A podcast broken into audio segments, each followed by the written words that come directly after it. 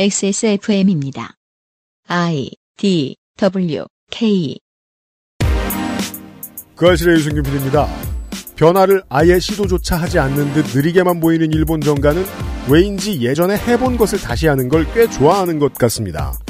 예전에 했었고 잘 됐었다는 이유로 상황이 녹록치 않음에도 위험한 시도를 하는 일본 정치의 오늘에 대한 이야기가 7월 첫째 주 그것은 알기 싫답니다.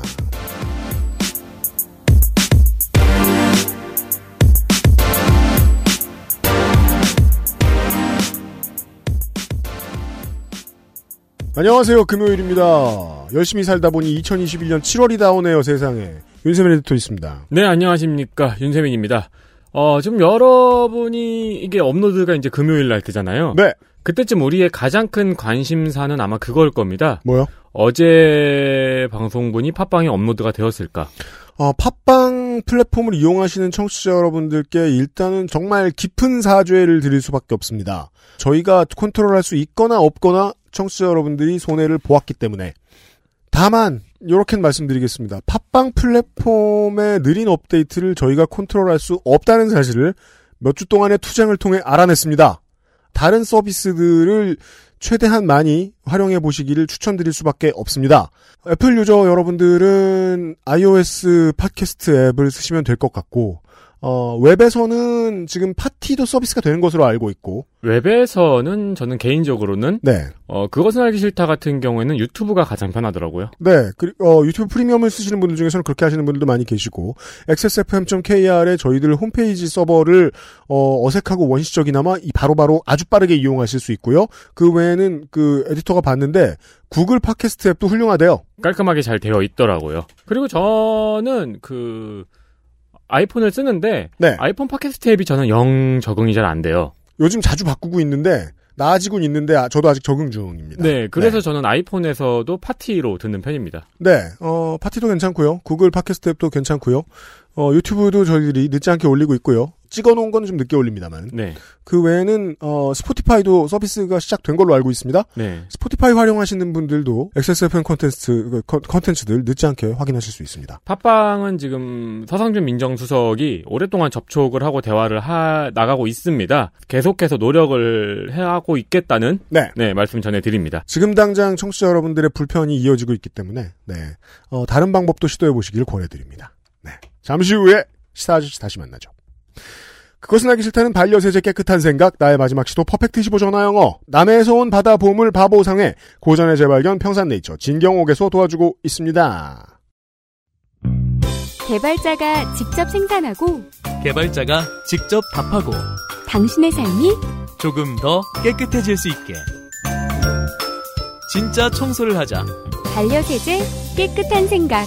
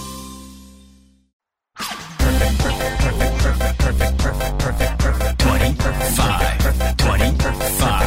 퍼펙트 25 퍼펙트 25 전화로 공부하는 원어민 1대1 수업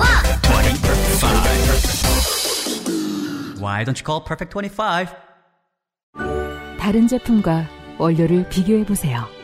다른 제품과 다려낸 방식을 비교해 보세요. 진짜가 만든 진짜. 고전의 재발견 진경옥 평산네이처 복날이 다가오는데 네, 솔직히 복날이라고 삼계탕 먹는다고 기력이 생길 리가 없잖아요. 배만 불러요. 살만 찌고요. 네, 그게 옛날에 뭐 못 먹을 때나 보양식이지. 그러니까 말이에요. 어젯밤에 치킨 먹고 오늘 삼계탕 먹는다고 뭐가 보양이 돼요? 힘이 나서 막 그래요? 그래서 여러분 어젯밤 치맥하면 그래서 진짜 보양식을 저희가 들고 오는 겁니다. 어, 한의원에서 만나보는 그것과 다르지 않지만 무슨 효능이 있는지는 말할 수 없습니다. 말하면 안 됩니다. 원료부터 생산까지 편법은 모두 배제한 건기식 덕후 평산네이처 사장의 역작입니다. 진경옥 그렇죠. 무슨 이렇게 기성품을 판매하는데 이런 방식으로 만들어요. 그렇습니다. 네. 그냥 자. 껴오지. 그러니까요. 음. 자, 특징 세 가지. 첫 번째, 진경옥은 물을 타지 않습니다. 대부분의 제품이 정제수를 사용하는데요. 물이 안 들어갑니다. 진경옥은 매우 꾸덕합니다. 네. 그 액세서몰에서 보면은 그 비교샷 영상을 올려놨잖아요. 네. 그건 전혀 손대지 않는 영상입니다. 그렇죠. 딴 데는 이렇게 간장처럼 네. 떨어지는데 음. 그 진경옥은 춘장처럼 떨어지죠. 춘장도 뚜껑 좀 오래 열어놓은. 어, 그렇죠. 느낌입니다. 네. 네. 그리고 특징 2, 대량 생산을 하지 않습니다. 그 정확히는 못한다고 할 수 있는데요. 양생산을 할 능력이 되지 않습니다. 그러니까 대량 생산이라는 게 보통은 3톤짜리 중탄기를 사용해서 네. 만들어가지고 나눠 담거든요. 음. 근데 진경옥은 소규모 항아리 중탕으로 하나하나 만듭니다. 네. 네, 그래서 많이 만들 수가 없고 만드는데 손도 많이 갑니다. 그래서 그 차이가 뭐냐고 정말 많이 팔아야 되는 저는 평산네이처 사장님한테 따지고 싶지만 어, 그 덕후를 말로 이겨낼 수 없기 때문에 네. 그러라고 합니다. 네, 그래서 자꾸 품절 테크를 타게 됩니다. 예. 그러니까 항아리에 하나하나 끓이고 있어요. 렇습니다 네. 오늘도요. 그렇습니다. 그리고 특징 세 번째는 녹용, 인삼, 생지황 등 최고의 원료를 사용했다는 겁니다. 당신의 원기를 진경옥으로 회복하시라고 추천을 드리고요. 역시 많은 후기들이 달려 있으니 구매를 고려하실 때는 확인해 보시는 걸 추천드립니다. 지난 10년간 평산네이처 제품에 후회하는 고객을 별로 만나보지 못했습니다.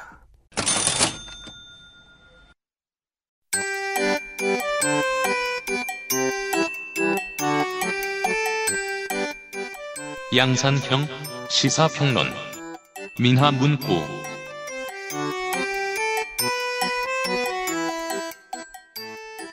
일본의 역사를 보면 원래대로 했을 때는 중의원 선거를 하고 나면 정권이 교체가 됩니다. 그랬던 기록은 일본의 역사상 어, 우리보다 헌정이 안정된 지 오래된 일본의 역사상 세 번 있습니다. 1947년, 93년, 2008년이죠.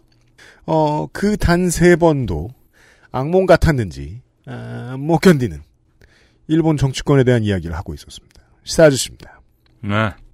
90년대에도 제가 신문에서 그런 이야기들을 읽었던 기억이 나요.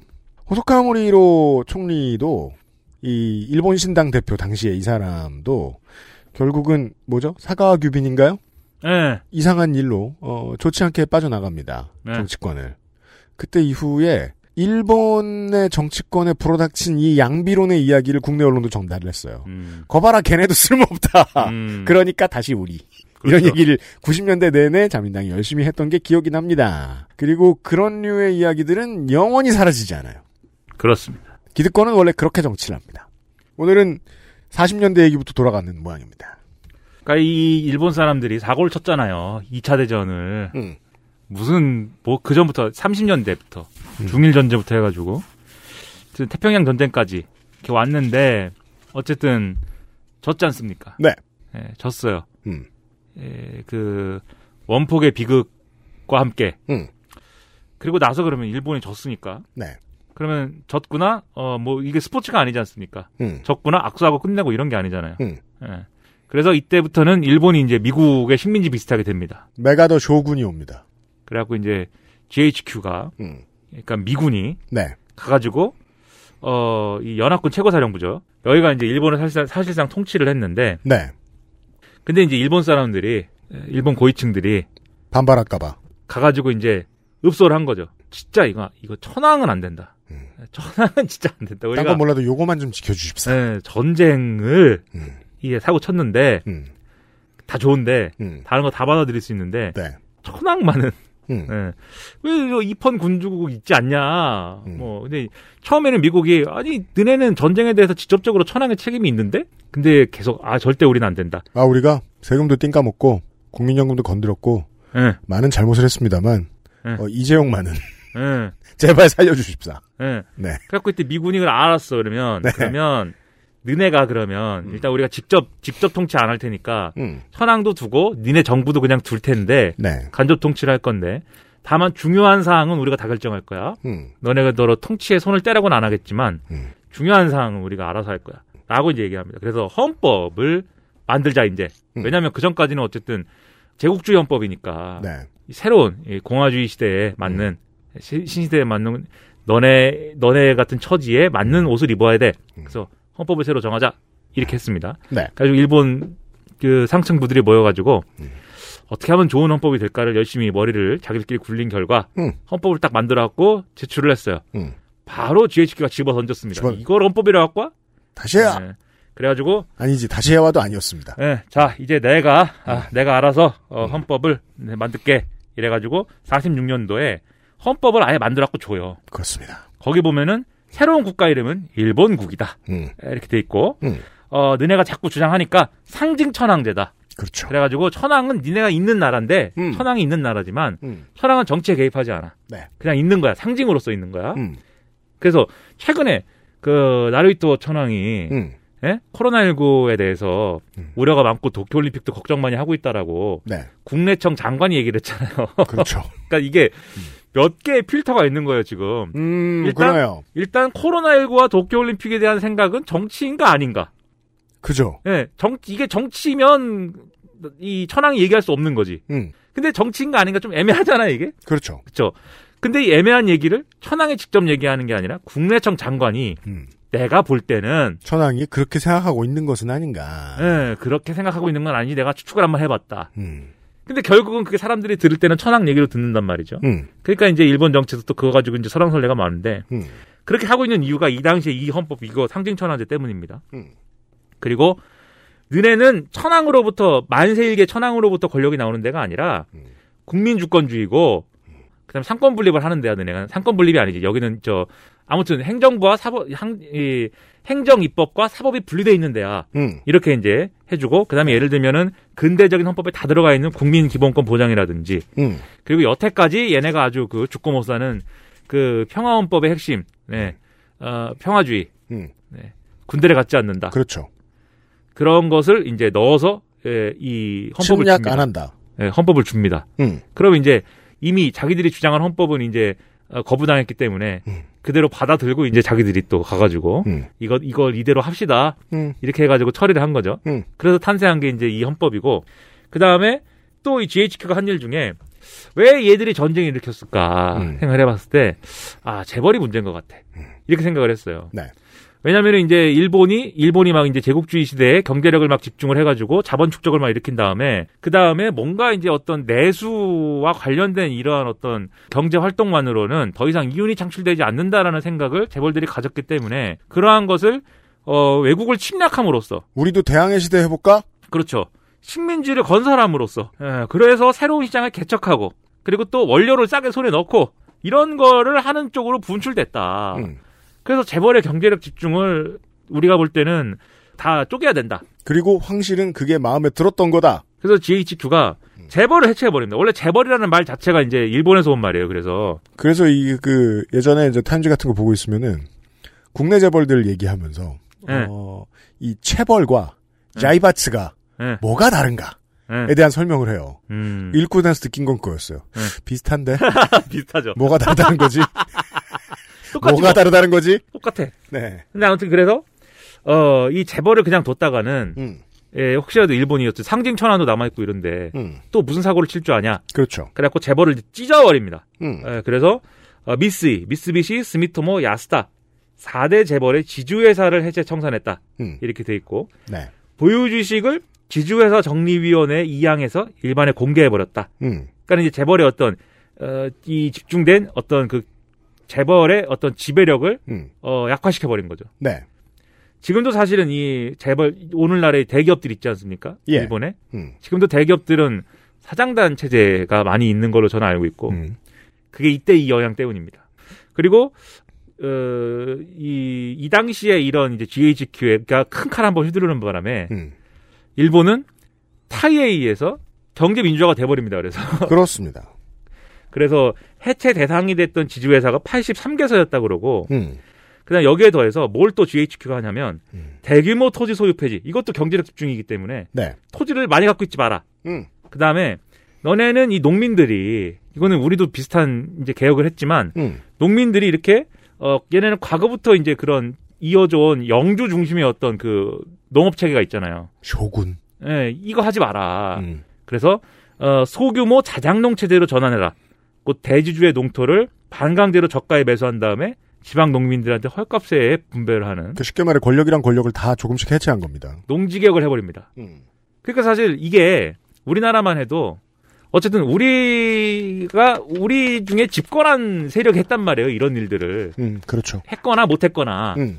근데 얘네는 일본은 지금 기분이 무슨 기분이냐면 전쟁엔 졌고 어쨌든간 에 자기들은 전쟁을 잘 일으킨 건 잘했다고 생각하는데 보통 네. 전쟁을 잘 일으켰지만 비록 이제 뭐 의도는 좋았지만 졌고 음. 본인들 의도가 좋다고 생각하니까 네. 졌고 졌는데 우리를 저 굴복시킨 쪽에서 와가지고는 음. 완전히 우리를 어, 어, 이게 다시 일어날 수 일어날 수 없도록 이렇게 찍고 저렇게 찢어놓은 거예요 지금. 네. 저는 그래서 우리 시민들이 영영 화내는 데에 가장 근거가 되는 이유가 이거라고 생각합니다. 최초의 태도가 어땠느냐? 네. 패전을 받아들이는 일본은 억울했다. 그거에 대해서 억울한 감정을 갖고 있지만 음. 감히 이제 졌기 때문에 쇼군한테 메가더 쇼군한테 가서 네. 억울합니다. 대항은 못 하겠고. 네. 그리고 이 사람들이 볼 때 그 천황도 굴욕을 당한 거예요 메가더한테. 메가더 바지에 손 넣고 천황이랑 사진 찍잖아요. 천황은 천하 자세 하고 서 어. 있고. 음. 그래가지고 자기들은 대단히 어쨌든 이거는 굴욕이다라고 생각을 하는데. 네. 근데 관계가 50년이 되면서 좀 어, 바뀌기 시작합니다. 음. 이 전에 일단 중국이 공산화가 됐고 이 맥락 속에서. 네. 그 다음에 소련이 핵 개발에 성공하는 사건이 또 있었고. 세계 질서가 두 줄로 개편됩니다. 그 다음에 한국 전쟁이 발발을 했습니다. 50년에. 그 줄이 한국에 생깁니다. 그래가지고 미국이 볼 때, 야, 이거, 이거, 2차 대전 이후에 우리가 대략 이 동네, 저, 이 동네, 이 세계를 좀 다 정리했다고 봤는데, 2차 대전의 시작과 함께 주류 권력을 우리가 찾아왔, 그냥 가져왔다. 이렇게 봤는데, 팍스 아메리카나다 이렇게 생각했는데 예, 음. 소련은 네. 이거- 뭐야? 어, 이것들 뭐지? 어, 이렇게 생각하게 된 거죠. 네. 그래가지고, 안 되겠다, 이건 쪼갠다. 얘네하고 싸워야 된다. 그렇게 생각을 해서, 그러면 전선에 놓여 있는 국가들에게 힘을 줘야 됩니다. 예, 지정학적인 이해관계를 고려하지 않을 수밖에 없게 된 그런 상황이 됐고 음. 특히 한국 전쟁에서 그래서 사실은 애초에 미국이 이 동아시아에서는 손을 떼려고 좀 했었잖아요. 음. 그렇지만 어, 방금 말씀드린 그런 맥락에서 다시 한국 전쟁에 이제 손을 댈 수밖에 없는 상황이 됐고 한국 전쟁에 물자를 막 투입하고 이 군대를 보내야 되는 상황이 됐는데 음. 그냥 뭐 오기는 어렵고 중간에 멀티가 있어야 될 거 아닙니까? 근데 그걸 뭐 괌이나 오키나와에 두자니 멀잖아요. 대만에 두자니. 그래서 일본 물론 이제 오키나와에 두, 기도 했지만 음. 일본이 한반도 전쟁에 그냥 전략 물자 보급 기지화 된 거예요 이때. 일본 본토를 씁니다. 네. 그리고 일본의 일본이 이러한 어떤 한반도 전쟁에 필요한 물자를 생산하고 또 이렇게 아, 납품을 하려면 애초에 시작이 되는 뭔가 자본이 있어야 되잖아요. 돈이 있어야 뭘 공장을 굴리든지 그렇죠. 할 거 아닙니까? 그 돈은 미국이 군사 예산에서 지출했습니다. 줍니다. 예. 그래가지고 어 여기에 더해서 전쟁에 직접적으로 들어가는 물자 외에도 이게 전쟁이 끝났을 때 한국을 뭔가 부흥을 시켜야 되는데 뭔가 복구해야 될 거 아니에요. 이 다 잿더미가 됐는데. 그렇죠. 거기에 필요한 어떤 물자라든지 서비스 이런 것들도 일본에서 생산하게 해요. 그렇죠. 일본에서 생산하게 계약을 하고 음. 여기에 필요한 어떤 어, 지원 이런 것들도 이제 줍니다.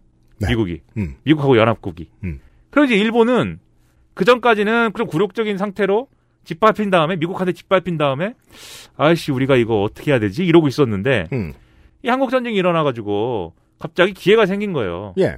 이게 그 전까지는 군수물자 만들던 이런 대기업들이 이제는 어 그대로 이제 똑같이 만들어 가지고 한국 전쟁에 넣을 수도 있고 음. 또는 다른 방식으로 다른 물건을 똑같은 기술력 가지고 다른 물건을 생산해 가지고 한국의 부흥 한국의 부흥을 위해서 재건을 위해서 또 이제 투입하는 데 쓸 수도 있는 것이고 기술력과 생산 라인과 기술자들이 확보돼 버렸죠. 갑자기. 그렇죠. 그래서 이제 일본 그 당시를 다룬 일본 드라마 같은 거 보면 그 뭐 탱크 만들고 저 비행기 만들던 공장에서 아, 이제는 막 자동차도 만들고 이런 거 음. 하잖아요. 네. 그런 계기가 되는 기술력 자금력이 이때 이제 예. 만들어진 거예요. 음. 네.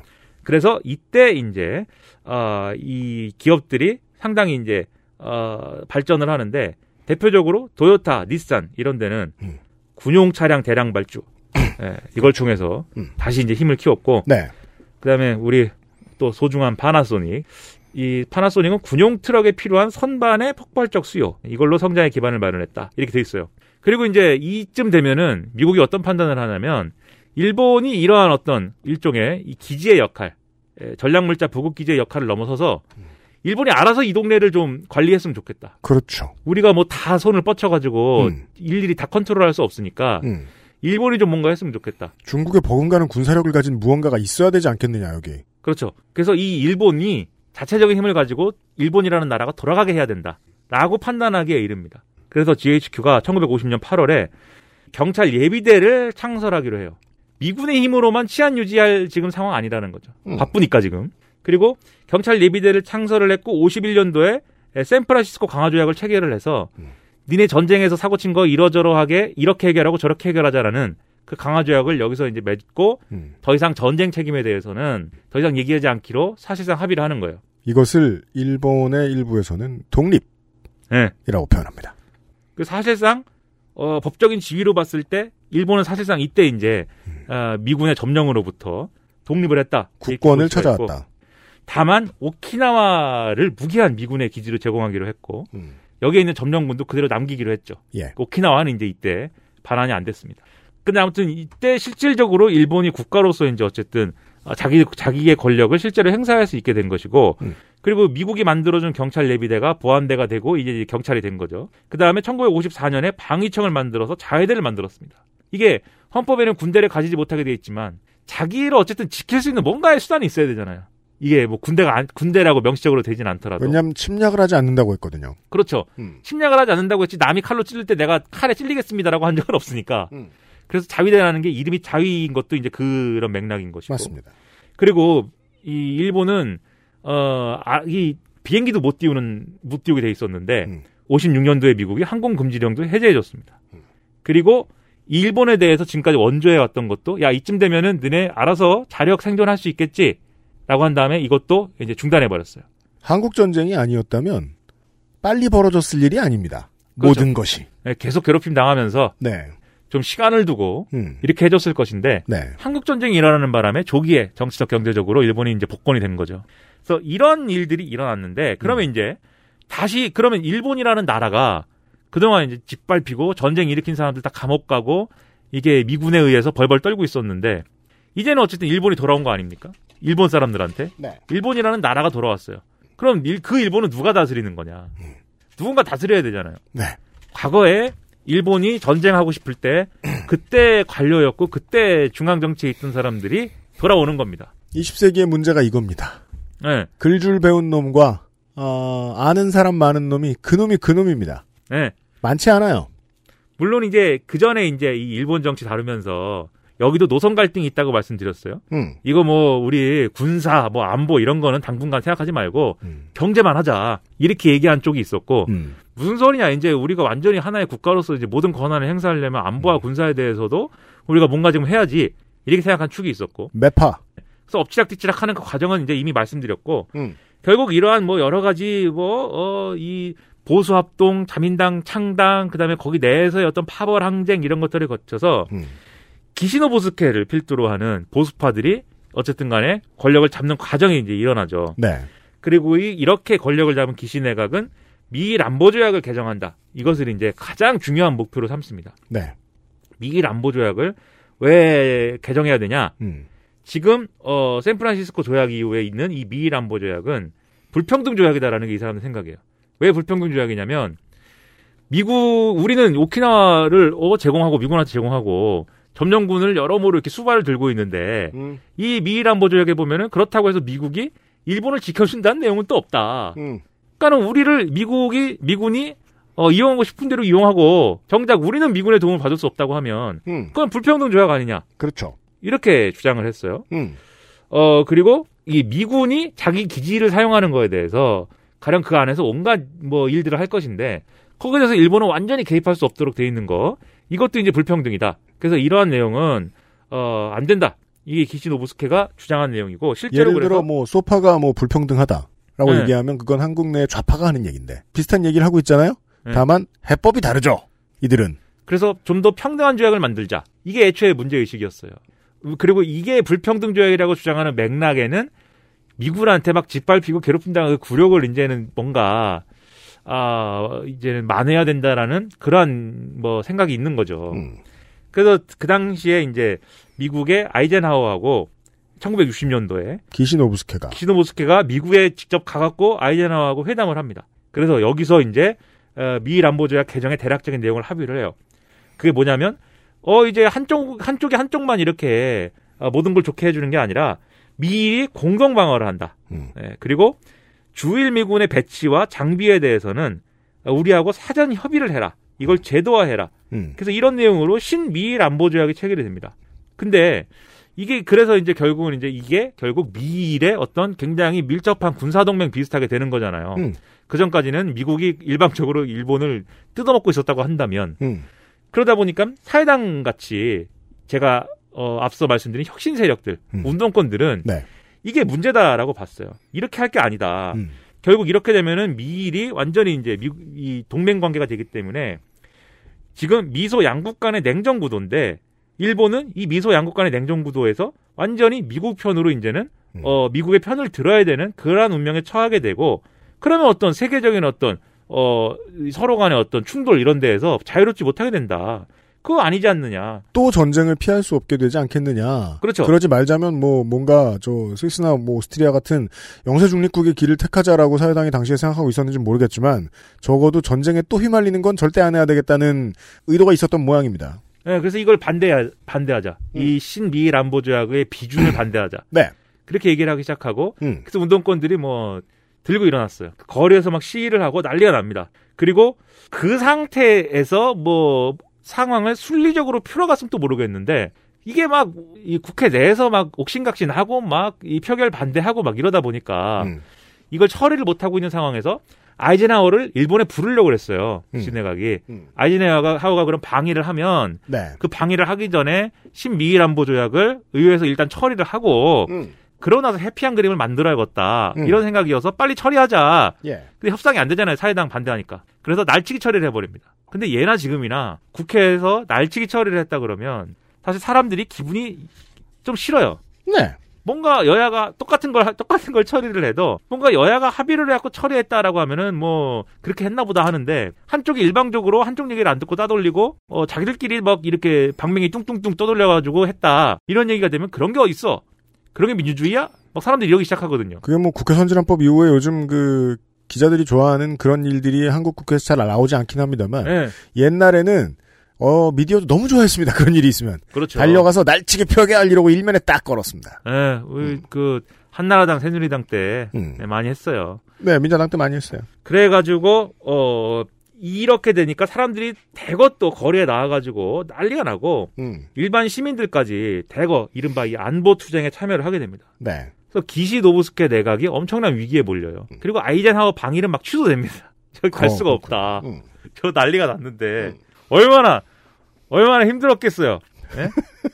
기시 노부스케가 아니 아이젠하워가 네. 가, 가야 되는데 저기를 내가 어떻게 가냐. 그리고 이 기시 노부스케가 이거를 그러면 이 난리가 난 시위 현장을 음. 뭔가 진압을 해야겠는데 음. 어떻게 안 된단 말이에요. 네.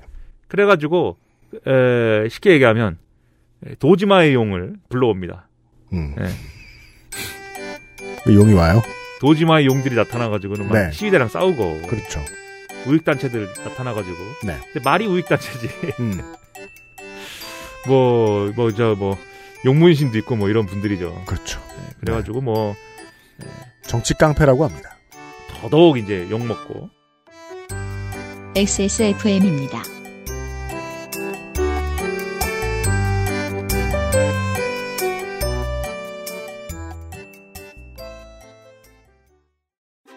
오징어잎, 아기 꼬리포, 흔하지 않은 마른 안주.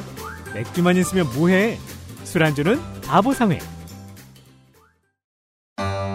아침마다 커피 한 잔 참 좋은데 커피포트 안에 저거 저 닦아도 닦아도 어쩐지 찝찝하던데 눈에 보이지 않는 때가 그렇게 많다던데 제대로 청소가 되고 있는 거 맞냐?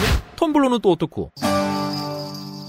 좁은 입구에 청소하기도 힘들지 쾌쾌한 가습기는 말도 마 호흡기로 바로 들어가 청소를 매일 해도 찝찝한 게 사실 낫기는 또 어찌나 안 쓸 수도 이거 대체 어찌해야 돼?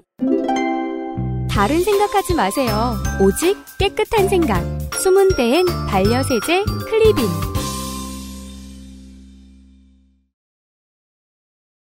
그래서 결국은 이 개판 5분 전 상황에서 이게 이 중의원에서 처리를 했는데 조약의 비준이기 때문에 음. 참여원에서 또 처리를 해야 되는데 예. 일정 기간이 지나면 그냥 처리가 된 걸로 돼요. 그래서 이 기간을 도과하여서 음. 그냥 처리가 그냥 됐습니다. 네. 그리고 기시노 보스케는 음. 이 처리가 됐으니까 이제 더 시끄러울 거 아니에요. 여기까지 하자. 그래서 기시노 보스케가 여기까지가 내 역사적 임무였다. 네. 이렇게 생각하고 음. 사퇴를 해버려요. 보통 다 같이 사퇴합니다. 네, 뭐다 네. 사퇴하는 거죠. 음. 그리고 이제 기시노프스케가 사퇴를 했는데 그 전에 얘기했듯이 어, 이, 뭔가 군사, 안보, 외교 이런 거 말고 음. 경제 발전에만 집중하자는 쪽이 있었다고 했잖아요. 네. 그게 이제 일본의 그 전후에 최초의 이제 총리를 맡은 요시다 시게루와 그 일당들의 이제 주장이에요. 뭐랄까요? 일본식 비둘기파랄까요? 예. 그 반대쪽에 있, 던게 이제 지금의 이제 기시노부스케와 네. 그 전에 예, 하토야마 이치로입니까? 네, 그 양반의 이제 음. 예. 주장이었는데 이 대립 구도인데 어쨌든 이제 기시노부스케가 놨잖아요, 이제. 네. 사퇴했잖아요. 이 난리를 펴고 음. 이 난리를 치른 상태에서 그러면 이제 새롭게 등장할 총리는 이제 기시노부스케와는 색깔을 달리 해야 되는 것이죠. 비둘기파처럼 행동해야죠. 그래서 이케다 하야토라는 사람이 음. 요시다 시게루의 원투펀치 중에 한 사람이거든요. 네. 원투펀치가 한 사람 이케다 하야토, 한 사람은 사토 이사쿠인데 이케다 하야토가 총리 뒤를 이어서 총리가 됩니다. 근데 이케다 하야토는 그 전부터 그전 요시다 시게루 노선을 계승했기 때문에 경제다 무조건 경제를 해야 된다 이 생각이 굉장히 강했고 네. 이 경제를 살리기 위해서는 뭐든지 할 수 있다 이런 생각 을 갖고 있던 인물이었어요. 음. 네. 음. 그래가지고 어떻게 할 것이냐 여- 국민 여러분의 소득을 두 배로 올려드리겠습니다. 네. 그래서 이게 소득 배분 계획이에요. 그 국가 경제가 표를 가지고 있는 시민 한 사람 한 사람한테까지 모두 그 효과가 돌아오는 데까지는 시간이 좀 걸립니다.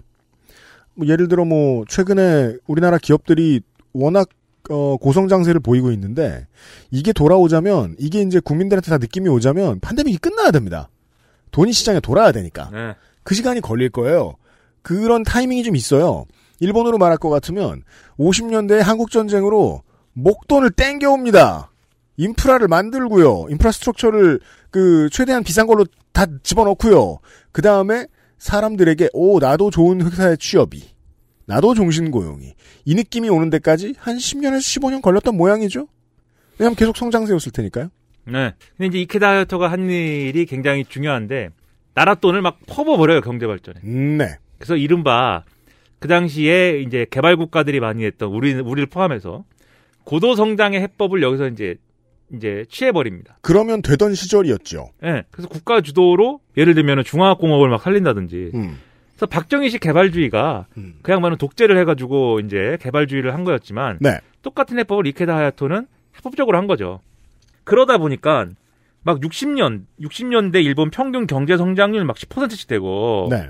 그 다음에 그 전까지 이제 군수 경제 중심의 어떤 제조업이었다고 했다면 이제는 이걸 통해서 중화학 공업으로 이양이 돼요. 그래서 중화학 공업의 제조업이 비약적으로 발전을 하고 그 다음에 이미 이때 돈을 무지하게 풀기 때문에 저금리 정책이었을 거 아닙니까? 그러다 보니까 증시가 활성화되고 그 다음에 이른바 태평양 벨트의 공업지대를 형성해가지고 그렇죠. 고용이 엄청나게 유지가 완전 고용이 사실상 달성이 되고 그러니까 일본의 60년대가 중국의 2000년대죠. 10%씩 박박 올라가고. 그렇죠. 네. 음, 그리고 GHQ 시대에 이 GHQ가 일본의 이제 그 군국주의자들을 견제하기 위해서 음, 일부러 좀 공산주의자들을 좀 키워놨어요. 예, 우리 운동권들을 좀 키워놨다고요. 그렇죠. 예, 나중엔 탄압하는 거 용인하지만. 네. 필요할 땐 또 탄압합니다. 네. 필요해서 키웠지만. 그래서 이때 사실은 그때부터 노조라든지 이런 것들이 상당히 이제 좀 발전을 했거든요, 일본이. 물론 그, 그 과정도 우여곡절이 있는데. 음. 그랬었답니다. 예.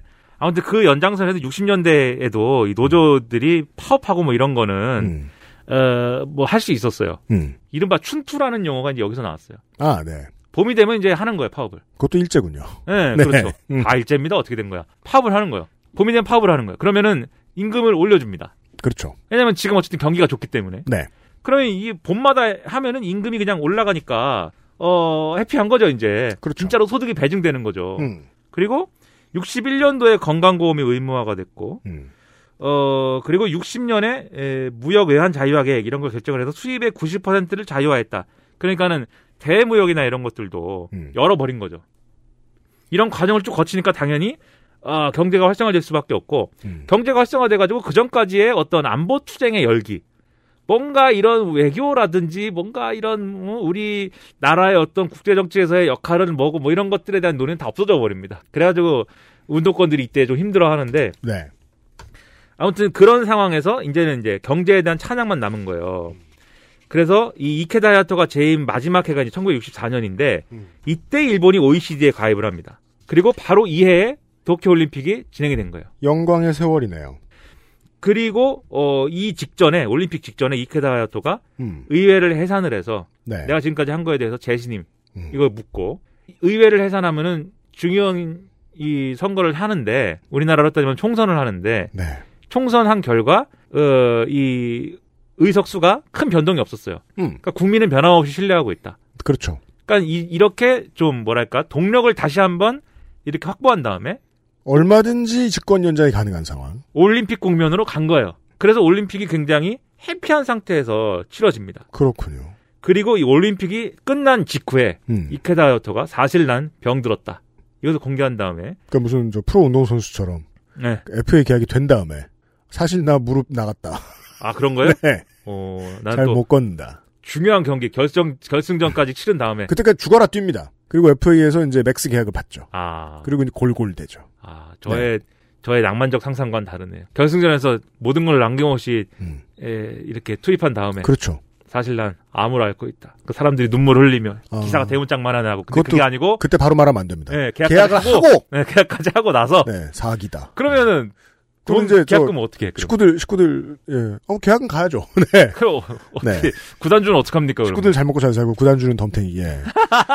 아 그 구단의 가치는 네. 선수 가치보다 빠르게 크기 때문에 구단주는 남아요. 네. 얼마나 망하지 않습니다. 저는 상식적으로 제기될 수 있는 의문을 제가 네. 여튼간에 선수가 중요하죠. 네, 64년에 일본은 그러했다. 그림이 너무 좋았다. 그리고 64년 이후에도 얼마나 잘 나가는지는 우리가 알고 있어요. 이게 역으로 생각해본 말이에요. 한 2040년대, 50년대가 돼서 말이에요. 네. 어, 중국의 체제가 뭐- 뭔가 많이 바뀌었다 치죠. 그렇다고 해도 지금을 산 중국의 현대 시민들은 말이에요. 후진타오와 시진핑 시절을 황금기라고 생각할 겁니다. 음. 왜냐하면 지금만큼 더 빨리 중국의 경제는 이제 성장할 수 없거든요. 그러면 선진국 피로를 느낄 거예요. 한국이나 일본이 하는 것처럼. 그때 가면 2000년대 초반이 짱이었다. 그래서 라고 말하는 사람들이 나타날 거예요. 이런 기분을 느끼게 요- 약간 그 전달해주는 드라마가 항상 말씀드리지만 관료들의, 관료들의 여름. 예. 본 것 같은 착각에 시달립니다. 예. 왜냐하면 그 드라마 마지막에 뭔지 아세요? 뭔데요? 마지막에 그 기타 머시기 오, 오 뭐지 그 아 이름이 기타 머시기 신양가 뭐 그런 배우가 있어요. 음. 기타 오지 신양가 네. 어디선가 많이 보셨을 거예요. 음. 한자 넣기의 은행장 아저씨. 아, 예, 예, 예. 얼굴 압니다. 예, 그 아저씨가 네. 총리로 나오는데 음. 모델이 이케다 하였던 것 같아요. 네. 그래 계속 하여튼 뭐 어, 계속 이그 관료 질서 내에서 음. 에, 국내 산업화와 국제 통상파가 싸우는데 네. 계속 국제 통상파의 손을 들어주다가 마지막에는 비행기는 우리 손으로 만들어야지 뭐 이러거든요. 아, 네. 그래요. 그 얘기도 들었다. 음. 그렇죠. 근데 이제 비행기를 만들고 마지막에 이제 자리에 누워가지고 음. 눈물을 흘리고 뭐 이렇게 죽고 뭐 이런 거예요. 네. 그러니까 이케다 야토가 65년도에 딱 죽어요. 64년 도쿄올림픽까지 치르고. 네. 그래서 65년에 딱 죽으면서 뭔가 도쿄올림픽으로 뭔가 이- 하려고 했던 일을 다 이룬 것처럼 된 거예요. 그러면 사람들 기억 속에 도쿄올림픽이 뭐냐면 그 전까지의 무슨 안보 투쟁이니 뭐 GHQ니 무슨 뭐 일본이 막 쪼개지고 막 짓밟히고 뭐 난리와 혼란과 뭐 이런 것만 있었잖아요. 근데 그걸 이겨내고 우리는 겁나 빨리 이런 결과물을 냈다. 이 도쿄올림픽을 선을 딱 긋고 그러니까 2차 대전 이후 환란의 마지막 장면이네요. 예, 해결됐다. 이제부터는 새로운 일본이야. 아하 네. 이해가 됐습니다. 64년 도쿄올림픽 딱 선긋고 이제부터 새로운 일본이야. 그리고 이게 음. 도쿄올림픽이 그래서 어떤 상징들로 기억이 되는데 첫 번째로는 예를 들면 차, 자동차. 자동차. 사람들이 이제 다 자동차 타고 다녀. 그 전까지는 자동차 상상이나 했냐? 도쿄올림픽 시절 전에는. 네. 그리고 이때 그리고 오- 그 이후로 수십 년간 일본의 자동차가 세계 시장을 지배했고 그리고 이 자동차가 달릴 수 있는 고속도로. 도로. 예, 고가도로와 고속도로. 이게 64년도 전후에서 생겨요. 그리고 뭐가 생기냐? 신칸센. 신칸센이 뭐 고속철. 예, 우리는 이제 KTX 우습게 알잖아, 우리가. 왜요? 요즘에 이제 많이들 그래요? 익숙해지셔가지고. 네, 네. 우리 어렸을 때 생각하면, 음. 서울에서 부산까지 한시간에 간다는 게, 요즘은 한시간더 걸리겠죠? 중간에 서야 될 역이 많아가지고. 뭐 보통 뭐 저 자주 쓰면 2시간 반 생각합니다. 2시간에서 2시간 반. 네. 처음 생겼을 때 한시간반 만에 갔던 걸로 제가 기억을 하거든요. 안 서면. 엄청난 거예요, 그거는. 음. 최근에 한 철도 게임에도 신칸센 한 번 유치하면 경제가 끝장납니다. 아, 그래요? 예, 그- 걱정이 없어요. 신칸센을 유치하면. 예. 그리고 가전, 첨단 가전. 그렇죠. 지금은 첨단 가전 아니죠. 그 당시 기준에서 첨단 가전. 네. 예, 그런 것들이 기억에 남아 있어요. 그 시대를 살았던 네. 사람들의 그리고 그 시대를 안 살았어도 음. 기록이나 어떤 문화적 코드들로 그렇죠. 도쿄올림픽은 이런 거였어. 아, 지금의 일본 청소년들이 이해하지 못할 문제군요. 온 세계 사람들이 아, 히다치 소니 물건 예. 네, 부엌에 있고 예. 예. TV 일본 TV 쓰고 일본 차 사고 예. 하던 시절. 예. 네. 그리고 20세기 소년입니까? 만화 있잖아요. 네. 그 만화를 보면 거기는 도쿄올림픽 얘기가 나오는지 제가 모르겠지만 오사카 만박이 나오잖아요. 그게 70년이에요. 만국박람회. 예. 엑스포. 그러니까 사실 64년하고 70년 요 사이의 기간 주- 사실은 그 거기 그 20세기 소년에서 그 주인공이 그 오사카 만박에 집착하는 것과 비슷한 감성이 64년 올림픽에 있는 거예요. 한국은 확실히 정치적으로 좀 덜 흥분한다라는 느낌을 받는달까요? 이 이야기를 들으면서. 왜냐면, 대전 엑스포 할 때 간사이 얘기 많이 했어요.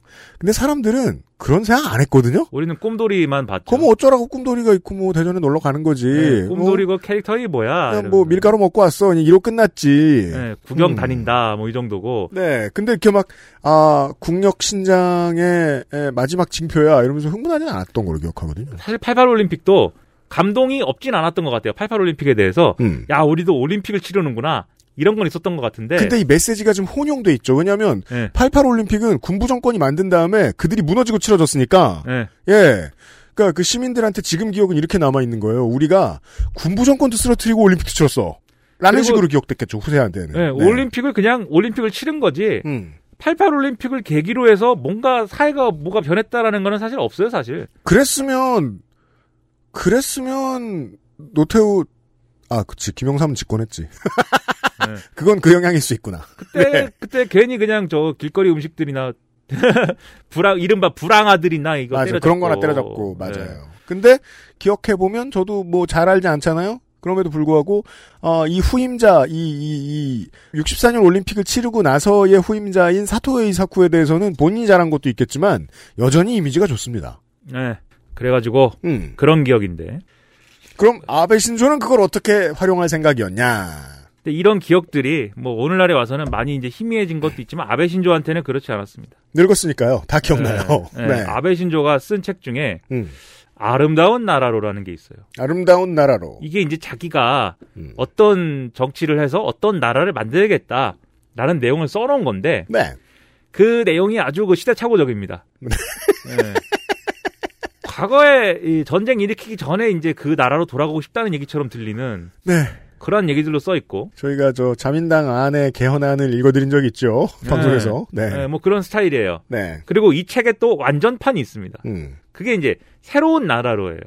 아, 네. 이게 이제 자기가 2차 집권 한, 네. 하면서 이제 내놓은 책인데 그 그래도 어쨌든 이게 뭐 맛이 맛이 가보이는 내용이긴 하지만 음. 정치를 하겠다면 이 정도의 무슨 자기 구상이 있어야지. 그죠. 그러니까 그 시대착오적인 구상 마저도 없다 윤석열에 대해서 그 얘기 우리가 저 저 쉬는 시간에 했는데요. 예, 그러니까 쉽게 말해 아베만도 못하다 하는 네. 얘기예요. 무슨 뭘 내놔야 거기에 대해서 떠들 거 아니야. 왜 윤석열로 넘어왔어? 아무튼 예. 네. 이거 이것인데 여기 이 내 책에 보면 이렇게 써 있어요. 네. 패전으로부터 19년 우리나라는 불탄 불타버린 이러한 잿더미에서 출발해서 마침내 올림픽을 개최할 수 있는 데까지 부흥을 해냈다. 그래서 지금 세계 사람들이 일본에 모여 일본인 선수가 그 앞에서 가슴이 후련해지는 활약을 보여준다. 패전의 분함과 전쟁을 시작한 것에 대한 후회를 발판으로 삼아 강한 정신력으로 살아남은 세대에게는 그것은 자랑스럽고 무엇보다 빛나는 순간이었을 것임이 틀림없다. 주제문이군요, 주제문. 예, 이게 64년 올림픽에 대한 이런 얘기를 하고 있는 거예요. 여기서 단 하나만 진심이 아닙니다. 전쟁을 시작한 것에 대한 후회. 요거 빼고는 예 완벽하게 본인이 일생을 바친 국가를 만드는 방식에 대한 서술이네요. 그래서 이 아베 신조의 세계관에서 64년 올림픽은 혼란의 끝이고 새로운 일본의 시작이었다는 거잖아요. 그렇죠. 그러면은 그러니까 하나의 그, 그 중요한, 그니까 저 큰 게임의 거대한 미션 하나에 대한 설명이에요. 그리고 아베 일본 신조의. 일본 미디어의 전형적인 설명 방식이 64년 도쿄 올림픽을 기점으로 더 이상 일본은 전후라는 말이 어 이제는 어 일반적이지 않을 정도의 음. 이제 전쟁 후도 아니다 이제는 음. 완전히 전쟁으로부터 자유로워졌다. 그런데 경제적으로는 자유로워졌어요. 앞서 말씀드렸잖아요. 자, 아베 신조의 머릿속입니다. 마이카 신칸센 음. 고, 속도로 어 뭐 가전 이러한 경제라는 측면에서 국민의 생활이라는 점에서 분명히 전후의 그러한 족쇄로부터 자유로워졌어요. 자유로워지지 않은 게 남아 있습니다. 군대죠. 보통 국가와 군대죠.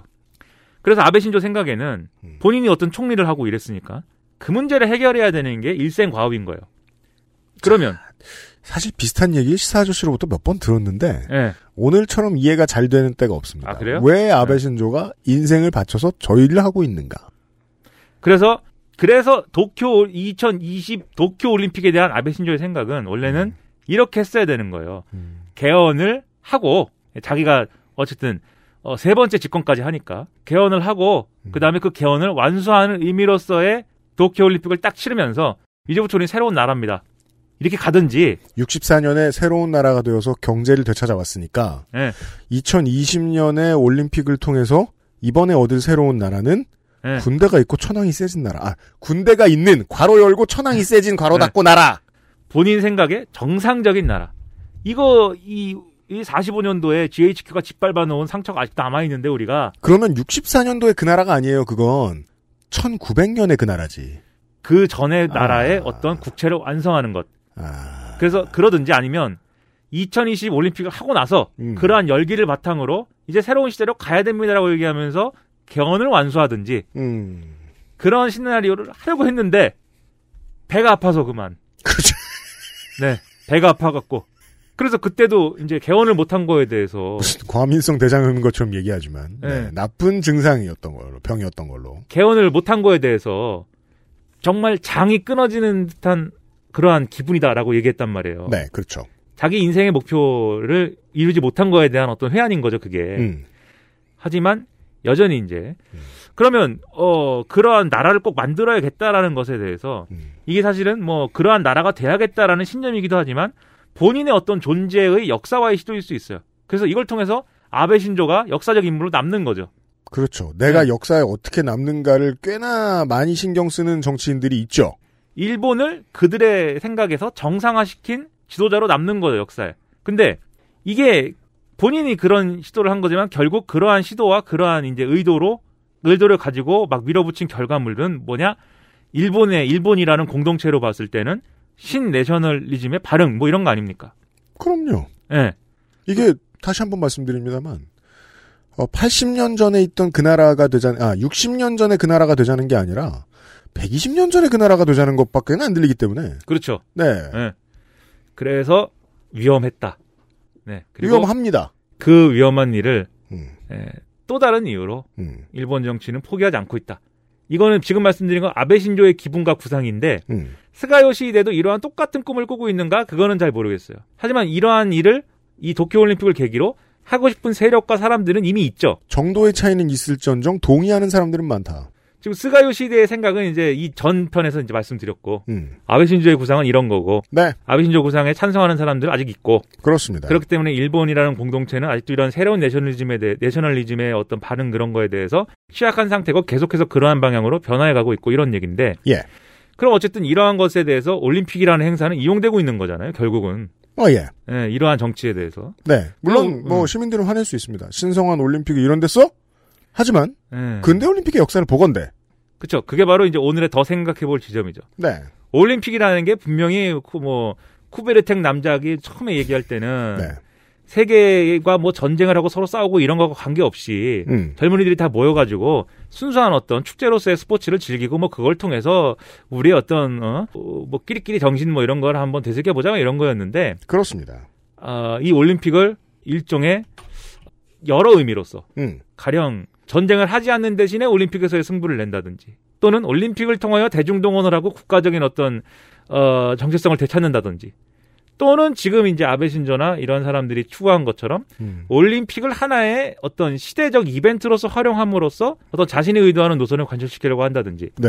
이런 식으로 정치적으로 이용하려고 사실은 유치하고 추진하는 게 또 올림픽이에요.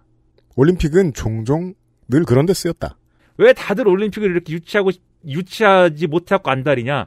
그게 이제 이 전에 얘기했던 경제적인 뭐 그런 차원들도 분명히 있지만 이런 정치적으로 이용하고자 하는 생각을 무시하지 아. 못한다. 외교적인 차원으로 쓰이기도 하고 그 외교적인 차원은 종종 군사적 수준이다. 예, 그래서 우리가 올림픽을 보면서 각국의 선수들이 메달을 많이 따고 야 경쟁하고 우리 선수들이 성과를 냈으면 좋겠고 물론 메달 딴 선수들이 이제 예, 저 프로 프로리그에 가서 새로운 계약을 해가지고 뭐 돈 더 많이 벌고 그럼 좋아요. 그러한 음. 좋은 이제 일이에요. 스포츠가 유지되고 발전하고 이것도 중요하지만 네. 이 올림픽이라는 이 일에 대한 어떤 본질을 또 우리가 에, 잊지 않으면서 또 관람할 필요가 있다. 네, 음. 물론 코로나19에 대해서도 경각심을 가지고 뭐 그런 얘기입니다.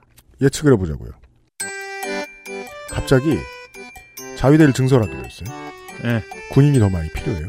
근데 8월에 봤더니 일본이 메달을 많이 땄어. 음, 분위기가 너무 좋았어. 분위기가 좋으면 어딘가에 잔치나면 포스터가 걸리죠? 예. 그 포스터 안에 자위대 입대하라는 포스터 더, 있, 더 붙어 있을 수 있어요. 그렇죠. 기분 좋으면 또 뭐 직장 구하러 가는 거지 거기에. 그렇죠. 그렇게 스무스하게 흘러갈 수 있다. 어떤 국가가 큰 돈을 들여서 전 세계 미디어를 통해서 국력을 과시할 때는 그 국력을 과시해서 얻을 게 있어야 되는데 그 얻을 게 꼭 돈만은 아니다. 정치는 그렇게만 흘러가진 않아요. 예, 혹시 그뭐 모르죠. 얘기를 하신 거예요. 혹시 모르죠. 징병제 해버릴지. 또 모른다. 개헌해가지고 개헌해가지고 자위된 군대가 되고 징병제가 돼버릴지 모르죠. 이게 이론일지 알 수 없습니다. 시사 아저씨와 이런 이야기를 해보았습니다. 예, 망상 좀 해봤습니다. 네. 곧 또 봐요. 네. XSFM입니다.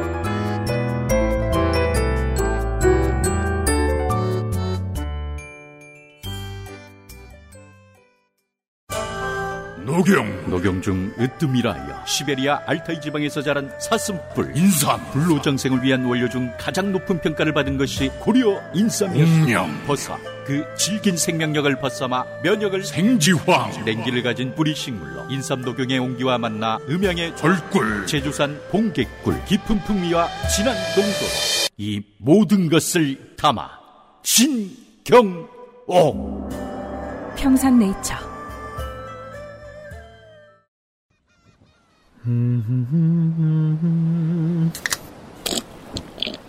아, 어디? 어, 마, 맛있는데? 바다, 술, 그리고 바보상의 술안주.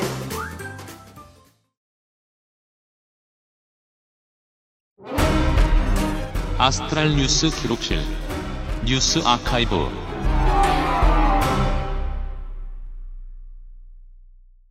칠월 첫 주, 6월 마지막 주의 뉴스 아카이브입니다. 2018년 2년 전 일입니다. 3년 전이네요. 2018년 3년 전 일입니다. 아- 떡하니 대놓고 거짓말을. 아니 저 연도 쓸 때 아직도 습관적으로 2020이라고 써요. 아, 그게 저는 그나마 좀 다른 게 매일같이 저 매주 하루에 몇, 매주 몇 번씩 그 팟캐스트 파일, mp3 파일 렌더링을 하잖아요. 네. 그 렌더링하고 이름 적으면서 횟수를 반드시 틀리면 안 되잖아요. 음. 네. 그래서 1월 첫 주부터 2021이라고 그 제대로 쓰기 시작했던 것 같아요. 네. 아, 그걸 2021인 걸 알면서도 이렇게 숫자가 2020 쓰고 넘어가고 네. 아시아나 항공 기내식 대란 사태가 터졌습니다. 보통 대란이라고 하면은 뭐 아이폰 대란 이런 거죠. 네. 그럼 아시아 제가 이제 구운 란을 살려고 네. 검색을 음. 해봤는데 검색 제일 위에 구운 란 대란 써 있는 거예요. 네. 그래서 엄청 싼가 보다. 아니죠. 큰 거죠. 그, 그, 그, 그거더라고요. 대란, 특난, 왕란. 네. 어, 그럼 아시아나 항공의 기내식이 너무 핫해서 구매 대란이 터졌는가? 그 최근에 편의점에 기내식 도시락 나온 거 아세요? 음. 요 몇 년 동안 간간히 지금 도전하고 있어요. 예. 업체들이. 근데 그렇게 많이 팔리진 않아가지고 그러는데. 음. 어, 아무튼 근데 그게 아닙니다. 네. 정확히는 기내식 공급 대란입니다. 네. 상황 설명 조금 복잡합니다. 네. 이런 거 정리는 시사 저널이 참 잘해요. 그런 것 같아요. 네. 아시아나 항공은 기내식을 LSG 스카이 셰프 코리아라는 업체에서 받고 있었습니다. 음. 아시아나 항공이 이 업체의 지분 20%를 갖고 있고요. 네. 계약은 5년 단위로 연장을 하고 있었어요. 음. 그런데 아시아나 항공의 모회사인 금호 아시아나 그룹의 박삼구 회장은 야망이 있었습니다. 네. 중국에 빼앗긴 금호 타이어를 가져오고 싶은 야망이죠. 음. 이 야망을 위해서는 돈이 필요합니다. 돈이 필요해요. 자, 돈을 어디서 가지고 올까요? 음. 기내식을 제공하는 LSG 셰프, LSG 스카이 셰프의 돈을 달라고 합니다. 배짱이 두둑하죠. 네. 아는 사람한테. 이게 방법이 아닐 텐데. 네. 어, 떻게 돈을 달라 그러냐면은 계약을 연장하는 대신 금호 홀딩스의 1,600억에 1,600억이란 말도 있고 한 2천억 수준이었다는 어. 얘기도 있고요. 네. 신주 인수권부 사채를 사가라고 요구합니다. 그러니까 이제 나중에 약정된 가격으로 주식을 살 수 있는 권리가 붙은 채권이죠. 그렇습니다. 이게 나쁜 건 아닌데 그럼요. 당시의 조건은 매우 나빴다고 합니다. 음. 그러니까 계속해서 계약 연장해서 기내식 공급하고 있는 업체에 네. 니네 계약 연장하려면 우리 이거 사가 음. 라고 요구를 한 거예요. 네. LSG 스카이 셰프는 차라리 아시아나 항공에 3천억을 투자하고 음. 지분도 40%로 높여주겠다고 제안을 했습니다. 그렇습니다. 그러니까 이 LSG 스카이 셰프는 아시아나 항공이랑 거래를 하고 있는 회사잖아요. 그렇죠. 근데 금호 아, 금호그룹의 다른 회사에 투자를 왜 하냐고요. 그렇죠. 그렇게 따진 거죠. 아시아나 항공에 돈 필요하면 거기에는 투자를 하겠다. 음. 네. 그러자 금호그룹은 계약을 종료해 버립니다. 그렇죠. 뿅. 맛있었을 수도 있는데. 그리고 중국 하이난 항공이 그 돈을 주겠다고 나타납니다. 음. 하이난 항공도 게이트 고메라는 기내식 공급 업체를 갖고 있거든요. 예. 어, 그래서 지분 6대 4로 게이트 고메 코리아라는 업체를 설립하고 음. 하이난 항공 그룹의 다른 회사가 1,600억 원의 신주 인사권부 사채를 사갑니다. 장사 복잡하게 합니다. 네. 그러니까 이렇게 말하니까 조금 어려운데 어, 하이난 항공이 돈 주겠다고 하고 음, 거기로 기내식 제공 업체를 바꾼 겁니다. 그렇죠. 그래서 이 돈을 받아가지고 어, 박 회장님은 금호 타이어를 다시 사올 준비를 해- 하겠죠. 그렇죠. 음. 어, 근데 이러면서 계약을 새로 했겠죠? 음. 계약이 무려 30년 계약이에요. 야 깁니다. 네. 그 예. 전에는 5년씩 연장이었는데. 네. 네. 이 건은 공정위가 검찰에 고발해서 검찰이 수사 중입니다. 그렇습니다. 이 건 때문에 박상구 회장이 지난달에 구속이 됐죠. 네. 빠염. 그렇습니다. 이게 그 지금 이번 주에 핫한 이것과 관련된 건 아닙니다만 이 사건을 정말 많이 떠오르게 하는 뉴스가 삼성 웰스토리 부당 지원 사건입니다. 너무 웃긴 게 이제 보수언론하고 포털에서 이렇게 얘기해요. 공정위가 아, 삼성을 또 압박하기 시작했다. 과징금을 부과했다. 그래서 누가 들으면 폐기물 쓰레기 한 봉지 어디 잘못 뿌려가지고 과징금 뭐 100만 원 받은 것 같잖아요. 근데 과징금을 2,349억을 때려 맞았으면 무슨 일인지 좀 소개해줘야 되는 거 아니에요? 이유 없이 그러겠냐? 여튼 네. 자, 이렇게 됐어요. 음. 모 회사가 네. 돈이 필요해서 네. 자기네 계열사 하청에게 돈 달라고 했다가 안 주니까 계약을 끊고 다른 음. 바꿨어요. 회사로 계약을 했어요. 음. 자, 근데 문제가 생겼습니다. 음. 문제는 파이어. 파이어. 게이트 고메 코리아의 생산 공장에서 불이 난 겁니다. 그렇죠. 계약이 그대로 갔으면 있을 일이 아니죠. 문제가 될 일이 아니죠. 네. 갑자기 기내식을 공급받을 수 없게 된 겁니다. 음. 그게 2018년 3월의 일입니다. 네. 어, 이때 사실 LSG 스카이 셰프 코리아가 그러면은 그 문제 생겼으니까 계약 6개월만 연장하자라고 제안을 했었대요. 네. 근데 이제 아시아나 너네 밥 없지 않니? 예, 그 이제 음. 물어봤는데 아시아나 항공 측에서 음. 그러면은 게이트 고메 코리아의 하청으로 계약 들어와라. 그렇죠. 그러니까 뭔가 되게 빈정상할 일이 있었나 봐요. 그랬나 봐요. 그렇게까지 그 차갑게 대할 일은 아닌데 네. 열정을 생각해서 다시 와줬는데 그걸 또 내 몹니다. 그게 또 하나 F&B 유통에 대해서 잘 아시는 분들이 주변 분들한테 좀 설명해 주셨으면 좋겠어요. 밥이라는 게 그냥 지어서 주면 되는 거 아니야? 이게 아닙니다. 이게 아닙니다. 공항은 겁나 크고요.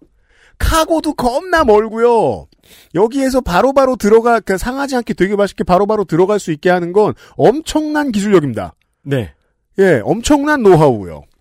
그래서 기내식 업체는 어마어마하게 큽니다. 네. 어, 아시아나 항공은 7월 1일부터 기내식을 공급할 대체 업체를 찾아서 선정을 했습니다. 음. 그게 바로 샤프트 앤 코라는 기내식 공급 업체입니다. 네. 근데 문제는 이 업체에서 하루에 공급할 수 있는 기내식이 하루에 3,000식입니다. 음. 아시아나 항공이 필요한 기내식은 하루 2만 5천에서 3만식이라는 겁니다. 그죠. 기내식의 경쟁률이 10대 1이 되었습니다. 네. 이 사실을 처음부터 기자도 알고 노조도 알았어요. 음. 그 노조도 당연히 문제 제기를 했고요. 네. 근데 샤프트앤코와 아시아나 항공은 아니라고. 아니라고. 샤프트앤코가 지금까지 3천씩만 공급을 했지만 음. 사실은 힘순 찐이라고. 그렇죠. 3만씩 공급할 수 있다고. 그렇죠.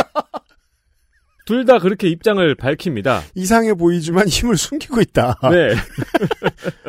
열심히 하면 10그릇, 100그릇 만들 수 있다. 네. 그래서 결과는 7월 1일부터 기내식 공급이 달립니다. 기내식을 원활하게 공급하지 못하게 되었죠. 그렇죠. 그래서 당장 비, 비행기가 딜레이 되거나 아니면 기내식 없이 그냥 가는 노밀 운항이 시작이 됩니다. 야 그렇습니다. 이 사태의 부담이 당시의 노동자들에게 어마어마하게 갔죠. 일단 케빈 크루들은 스트레스를 겁나 받았을 겁니다. 네. 네. 뭐 공항에 안에서도 계속 사과를 해야 됐고요. 음. 그리고 막 과자 같은 거 박스로 날라가지고 나눠주고 막 그랬어요 이때. 음. 네. 네. 그리고 7월 2일 샤프트 앵코의 협력업체 기내식의 포장을 맡는 협력업체인데요. 음. 이 업체의 대표가 자살합니다. 자살하기 전에 지인과 통화를 하면서 회사에서 다 나한테 책임지라고 한다. 지금도 직원들과 28시간째 일하고 있다. 음. 직원들이 울면서 일하고 있다라는 음. 통화를 했다는 게 밝혀졌습니다. 네. 어, 이 당시 아시아나 항공의 사과문이나 입장문을 보면은 실제로 기내식의 포장과 운반에 문제가 생겨서 이런 일에 차질이 생겼다. 고 말하고 있습니다. 실제로는 어, 그전 업체에다가 금호홀딩스의 신주 인수권부 사채를 사과라고 요구했기 때문이지만 그렇게 설명하면 좀 복잡하다고 느꼈나 보죠.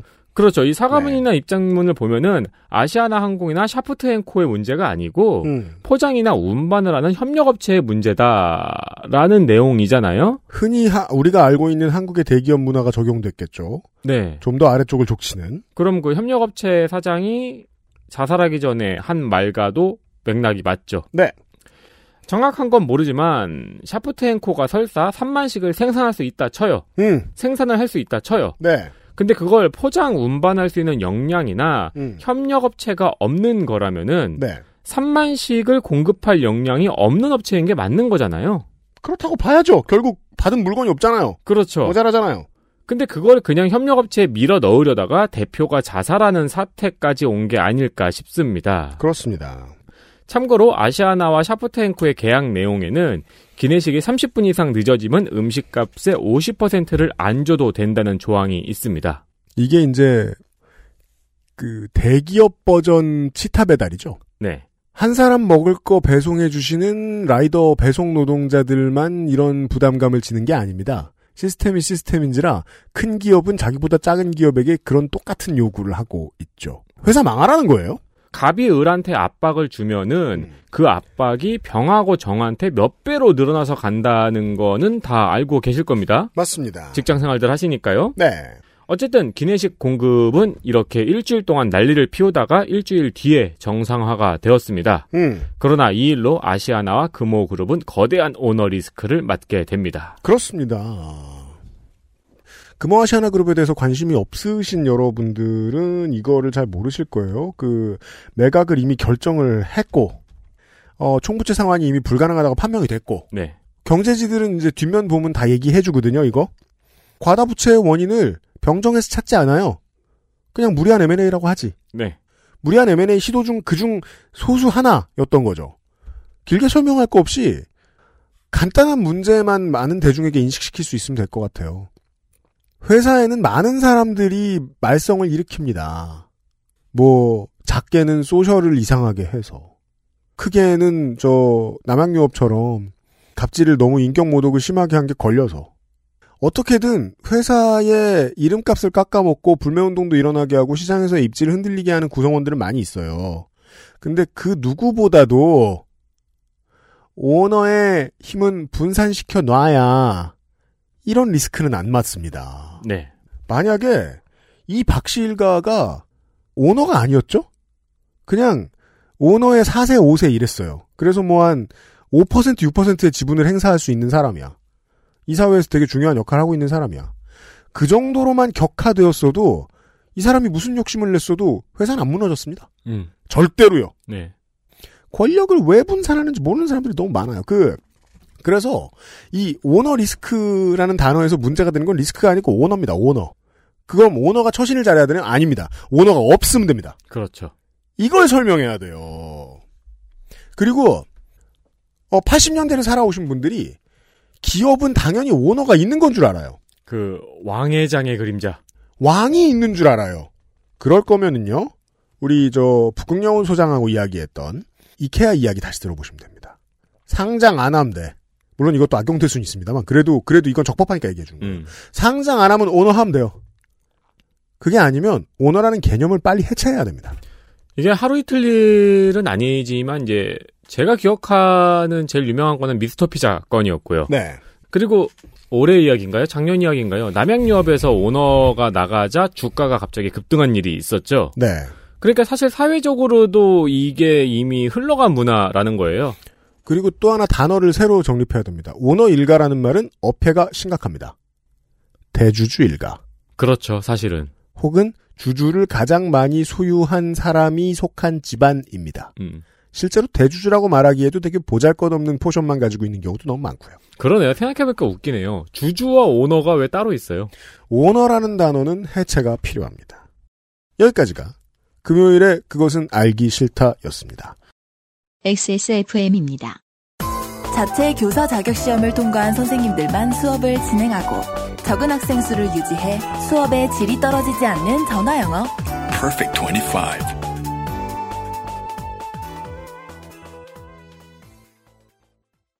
아베 신조는 혹은 자민당의 정치는 보면 볼수록 신비스러운 것이 많습니다.